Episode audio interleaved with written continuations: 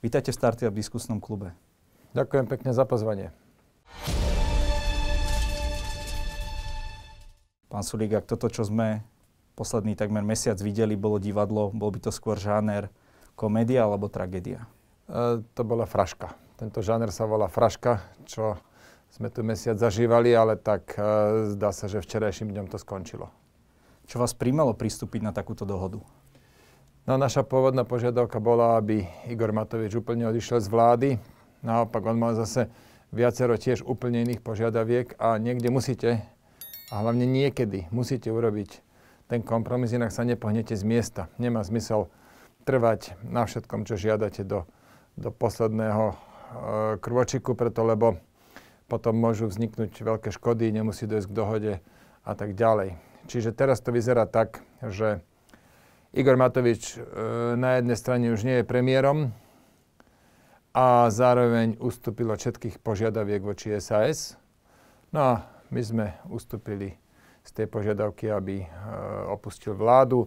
Bude minister financí, ak to schváli prezidentka. A chceme veriť a dúfať, že to bude dobre fungovať.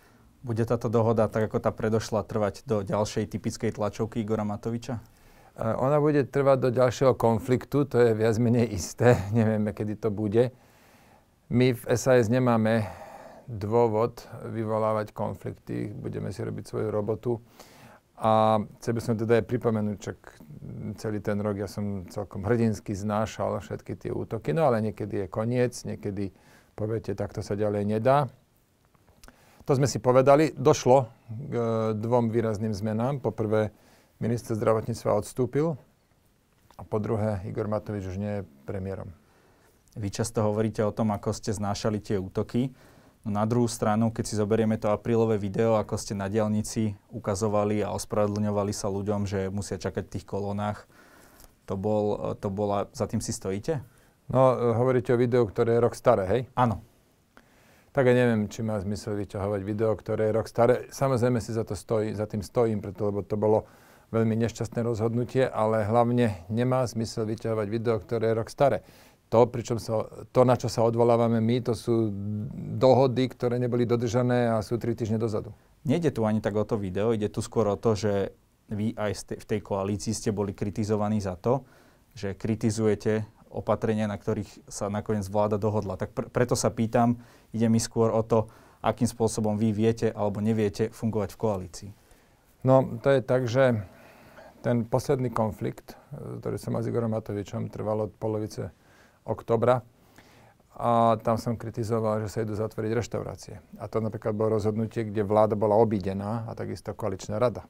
Tam neplatí, že vláda sa na tom dohodla, to dohodol ústredný krizový štáb e, spolu s Igorom Matovičom, ktorý mal len, mal len poradný hlas.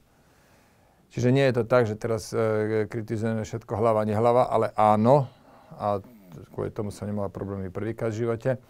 Ja teda zvyknem hovoriť, čo si myslím, a zvyknem robiť, čo hovorím, to tak je. Len otázka je, či keď ste v koalícii, či by ste sa skôr nemali zomknúť ako, ako ten jeden tím a prezentovať potom už nejaké jednotné stanovisko. To, čo sa deje na vláde alebo či na nejakých interných rokovaniach, to nám je ako občanom jedno. My chceme, nech je to rozhodnutie nakoniec také, za ktorým budú stať všetci lídry vrátane vás. No veď ja s týmto súhlasím, len musím najprv k tým rozhodnutiam na tej vláde dojsť a keď je vláda obidená, tak nemá kde k tým rozhodnutiam dojsť a vtedy sa ozvem aj verejne, áno. Jedna vec ma prekvapuje, vy ste celú dobu o Igorovi Matovičovi hovorili pomerne, ne, ne, ne, ani by som to nenazval, že expresívne, ale jasným spôsobom ste dávali najavo, že nemáte vieru v jeho schopnosti. Uh, ale v tom čase vy ste hovorili, že tie osobné vzťahy sú v poriadku ja, ja si neviem predstaviť, že ako by som ja jednal s človekom, o ktorom hovorím svojím spôsobom, že je neschopný uh, na, na tú funkciu, na ktorej je a potom prídem za ním a bavím sa s ním úplne normálne. No je pravda, hovoril som opakovane, že Igor Matovič nie je spôsobili viesť vládu a to už viesť nebude. Čiže tu došlo k naplneniu našej požiadavky. A po druhé, v politike sa musíte vedieť odosobniť uh, inak radšej do tej politiky nechoďte. No a tak samozrejme, keď sme sa bavili na štyri oči, tak sme sa bavili úplne normálne, i keď sme sa v, mnohých bodoch, vo väčšine bodov možno, ktoré boli aktuálne posledné týždne, nezhodli. Ale to neznamená, že musíme si nadávať alebo po sebe kričať. To je jednoducho, kto sa nevie natoľko to odosobniť, tak radšej nech nejde do politiky. A ako financminister už nebude Igor Matovič decimovať krajinu? Myslím, že chceme, také podobné vyjadrenie ste mali o ňom. Chceme veriť, že to bude fungovať lepšie. Ja teda dám tomu tento pokus, aj keď hovorím, pôvodná požiadavka SAS bola iná, bola, aby opustil vládu, len v nejakom momente musíte urobiť kompromis, pokiaľ teda vôbec chcete ďalej spoločne fungovať, aby sme si povedali, že tak ako voliči rozhodli pred rokom, a navolili Národnú radu a na základe dohody 95 poslancov vznikla koalícia a vznikla vláda, že my v tomto chceme pokračovať. No a vtedy v nejakom momente musíte urobiť kompromis a ten sme urobili včera po tom, čo Igor Matovič urobil, aj to treba priznať, veľký ústupok. Ešte sa vráťme k tej tlačovke s Krajčím. To bol tiež ako keby ústupok Igora Matoviča, že teda Krajčí uh, odstúpil. No a vy ste povedali, že tá tlačovka vás tak rozrušila, nemá nejako to nazvať, že proste dohoda padá a kríza ďalej pokračuje. No, z môjho pohľadu to bola taká typická tlačovka Igora Matoviča. Ja, ja som v tom nevidel nič také špeciálne. To keby ste takýmto spôsobom brali optiku, tak možno aj táto tlačovka nedelná by, by mohla byť braná takou istou optikou, kde hovoril o nejakých obetách a odpustení a tak ďalej. Tá tlačovka bola vyslovene nešťastná v tom, že bola ani nie 24 hodín po tom, čo sme urobili dohodu. Jedna vec je, že či nejak na tlačovke e, ste útočnejší, konfrontačnejší, e, keď teda nejak lietajú tie iskry. A druhá vec je, keď máte takú istú tlačovku, ani nie 24 hodín po tom, čo sme urobili dohodu, urobili sme hrubú čiaru, tlapli sme si, po slovensky povedané, a potom dojde znovu presne toto isté. A vtedy sme si povedali, OK, stačilo a sme v bode nula. A začali sme od znova vyjednávať, no a po včerajšku môžem povedať, malo to celé zmysel. No a táto jeho posledná tlačovka, kde naozaj, ja viem, že vám ako ateistovi to možno veľa nehovorí, ale kresťanom, ktorí, pre ktorých sú toto najväčšie sviatky, tak pripodobňoval túto krízu, hovoril tam o nejakom odpustení a tak ďalej. Toto bolo primerané?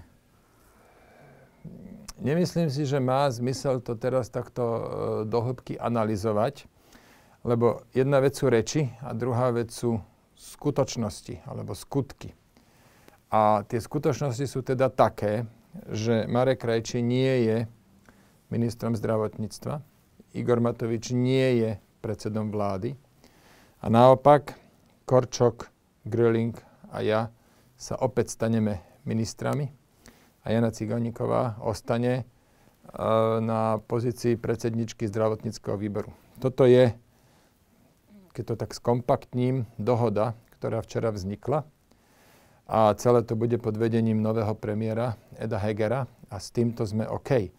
A teraz nemá zmysel tu hľadať nejaké drobné zádrabky, ale hen tam to mal povedať inak, hen tam zvolil nesprávny slovosled, lebo budeme sa naďalej máchať v tých konfliktoch. Už mesiac sme tým otravovali uh, verejnosť a s týmto treba prestať. Včera bolo neskoro a my sa ideme, aspoň teda ministri za SAS a poslanci za SAS, my sa ideme venovať našej robote. Už sme to dosť dlho zanedbávali Teraz musíme dodať výsledky. Ešte k tej demisii Krajčího, ktorá, ako sa hovorí, marec mesiac knihy alebo marec mesiac demisie. K tej demisii pána Krajčího, uh, to bola myslím prvá.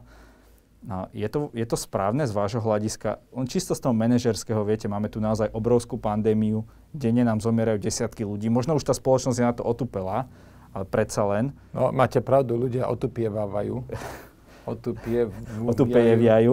Ale či je, či je správne naozaj povedať, že teraz minister zdravotníctva, ktorý aj keď nebol ideálny, tak zrejme tomu rozumie viac ako, ako niekto, kto ten rezort len tak pre, preberie zo dňa na deň. V takejto, v takejto situácii, či to žiadať, že teraz, dobre, zajtra, už včera bolo neskoro. Tam treba dať krízového manažera. A Marek Krajčí teda je, je... Ako hneď od prvého dňa, hej, že skončí Krajčí a hneď, aby sa toho chytil. Treba tam dať krizového manažera, čím skôr, tým lepšie, tam, tam niečo diskutovať. Marek Krajčí je, je dobrý človek, ja som s ním nemal nikdy, ako po tej ľudskej stránke, ja som s ním nemal nikdy žiaden konflikt na vláde. Vlastne iba s ním a s pánom Mičovským som nemal nikdy žiaden konflikt na vláde.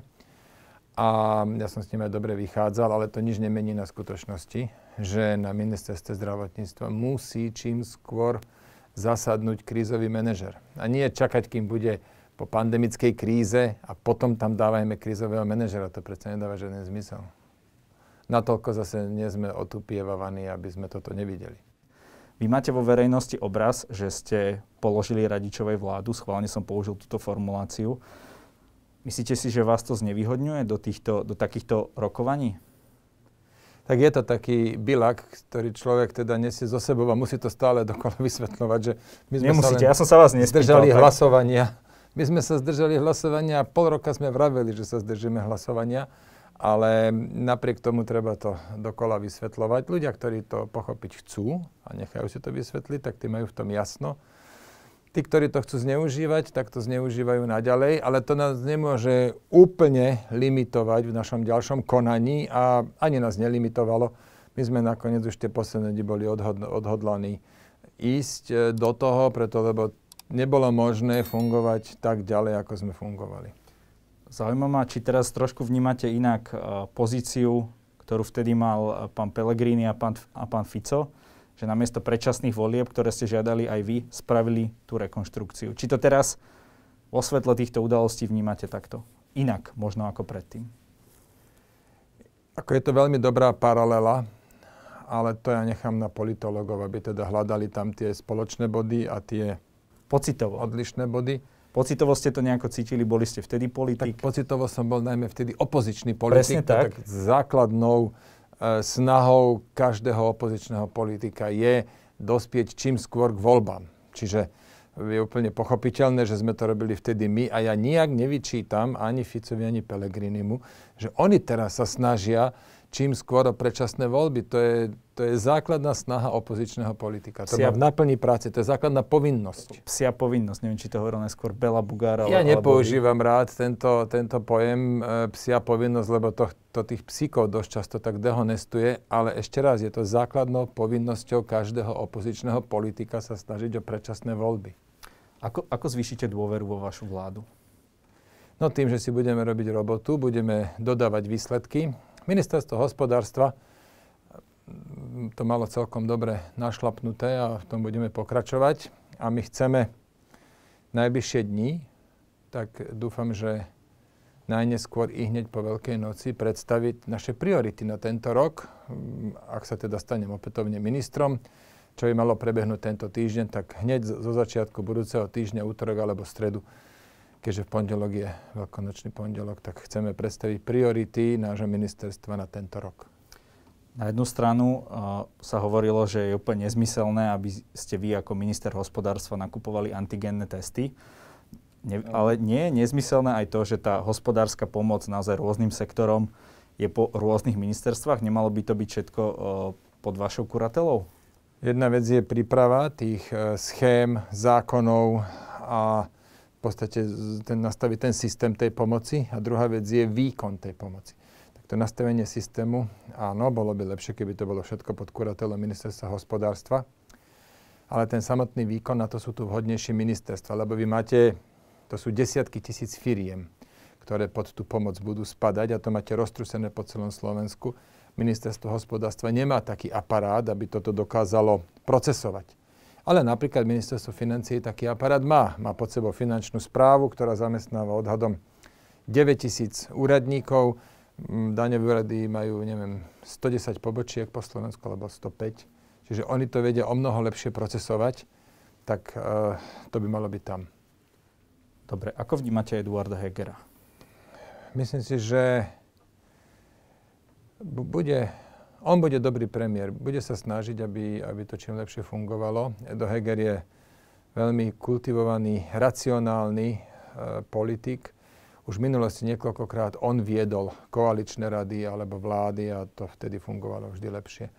Čiže ja vkladám do neho nádej, že to bude fungovať lepšie. Je dnes ešte relevantné rozdelenie politických strán na našej scéne na pravicové a lavicové? Ale áno, je, je. My, teda tie pravicové strany, tých je menej ako no, lavicových. A to sú ktoré? To je SAS a myslím si, že za ľudí. A sme rodina a Olano až tak pravicové nie sú. Oni sa ani netvária, že by boli nejak veľmi pravicoví, oni sa skôr možno vnímajú ako stredové strany. A potom tu máte e, Smer a Hlas, ktorí hovoria rovno, že sú lavicové. A rozdiel je v miere štátnych výdavkov. My hovoríme, že štát nech vyberie iba to nevyhnutné minimum, čo potrebuje na, na svoj chod, na financovanie verejných statkov a, a zvyš, zvyšné peniaze nechá ľuďom, ktorí ich vytvorili. No a hlavicoví politici vravia opak. Vravia, štát nech vyberie čím viacej a nech to potom spravodlivo rozdeli.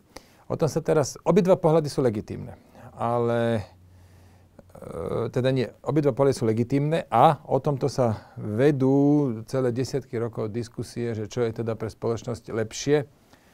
No tak naše presvedčenie je, že lepšie je nechať peniaze tým, ktorí ich tvoria a fakt im zobrať len to, čo je nevyhnutné na zabezpečenie základnej miery solidarity, na ochranu statkov, na súdnictvo, na ja neviem, základné vzdelanie a chod štátu a tak.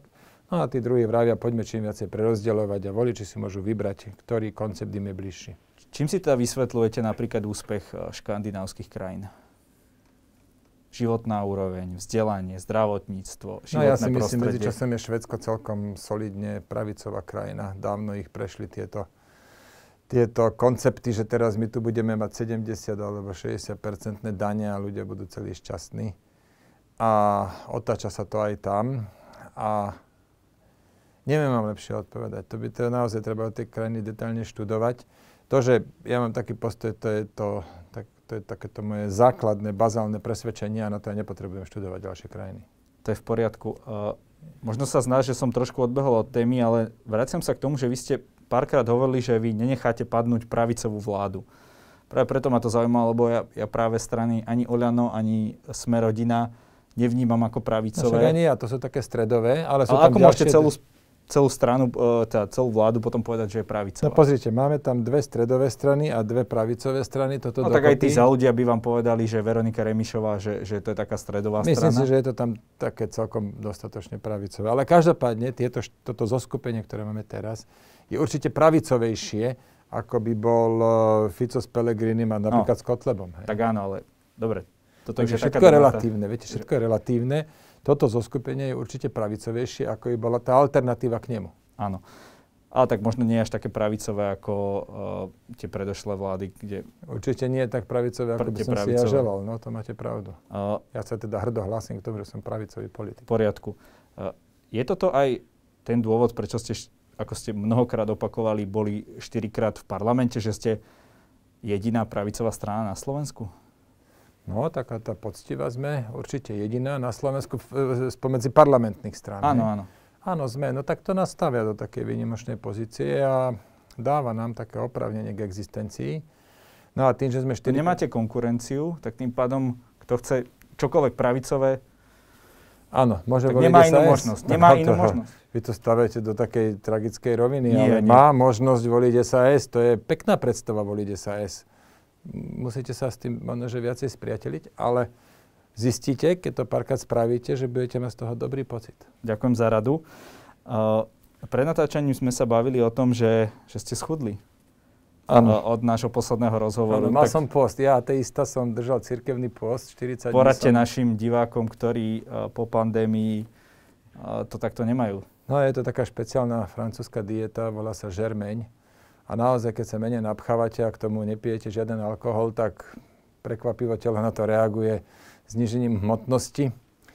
No tak ja som išiel zo 102 kg na 95 a ešte mám pred sebou 5 a vždy, vždy je to tých 5, tých posledných 5, ktoré nakoniec kde to vzdám, tak teraz som pevného odhodlania pokračovať v tom pôste, aj keď už to nie je cirkevný, ale až kým nebudem mať uh, tých 90 rovných, No a treba ešte povedať, že ja som teda postil 40 dní v kuse, lebo tam je ešte ten trik s tými nedelami, že vy vlastne postíte, ale v nedelu postiť nemusíte a preto ten 40-dňový post trvá 45 dní. Tak tie počty nie sú vždy jednoduché, ale ja som si to dal do Excelu, mám teda Excelovskú tabulku, kde som si to každý deň písal a tam som narátal 40 dní. Ako som vám povedal, budem v tom pokračovať, kým nebudem vážiť 90. Potom si otvorím dobrú lahvičku červeného. No a na dovolenke, keď ste boli, tak tam sa väčšinou človek zvykne prejedať, takže tam ste to tiež držali skrátka? Tam sa človek prejedal, navyše som sa vyvaloval pod lehátkom, ako sme mali možnosť sa dozvedieť, čo ale nie je pravda, lebo som sa vrátil celkom opálený. Ja teda rozhodne som nele, neležel pod lehátkom, ale mimo, vedľa toho lehátka. Aha, OK. A ako sa máte dnes v tejto chvíli, keď sa bavíme psychicky? A ste akože úplne v pohode, alebo už to na vás začína ten tlak vládny nejakým spôsobom presakovať? No tak už mi kolegovia z ministerstva odkázali, že tešia sa, kým sa vrátim. Neviem presne, ako to mysleli. A dúfam teda, že úprimne. Tam na tom ministerstve vznikol taký dobrý tím, taká zmes ľudí, ktorých som si tam ja doniesol, tých 6-7 kľúčových ľudí som si samozrejme na ministerstvo doniesol. To sú, to sú štátni tajomníci, vedúci úradu, e, riaditeľka mojej kancelárie, hovorkyňa moja, poradkyňa, to máte 6, tak týchto 6 som si doniesol. Ale plus som tam teda aj naďabil na skvelých ľudí, ktorí tam už niektorí robia tam aj 10-20 rokov. Napríklad pán Petrovič, generálny riaditeľ sekcie energetiky, ten je tam že vždy. A, a dobre sme sa tak nejak dali dokopy, čiže ja sa na tú prácu teším a myslím si, že ešte urobíme mnoho dobrých vecí. A ako som už vravel, najneskôr budúci týždeň chceme predstaviť naše priority na tento rok. For Slovakia. For Slovakia, for us. Presne tak.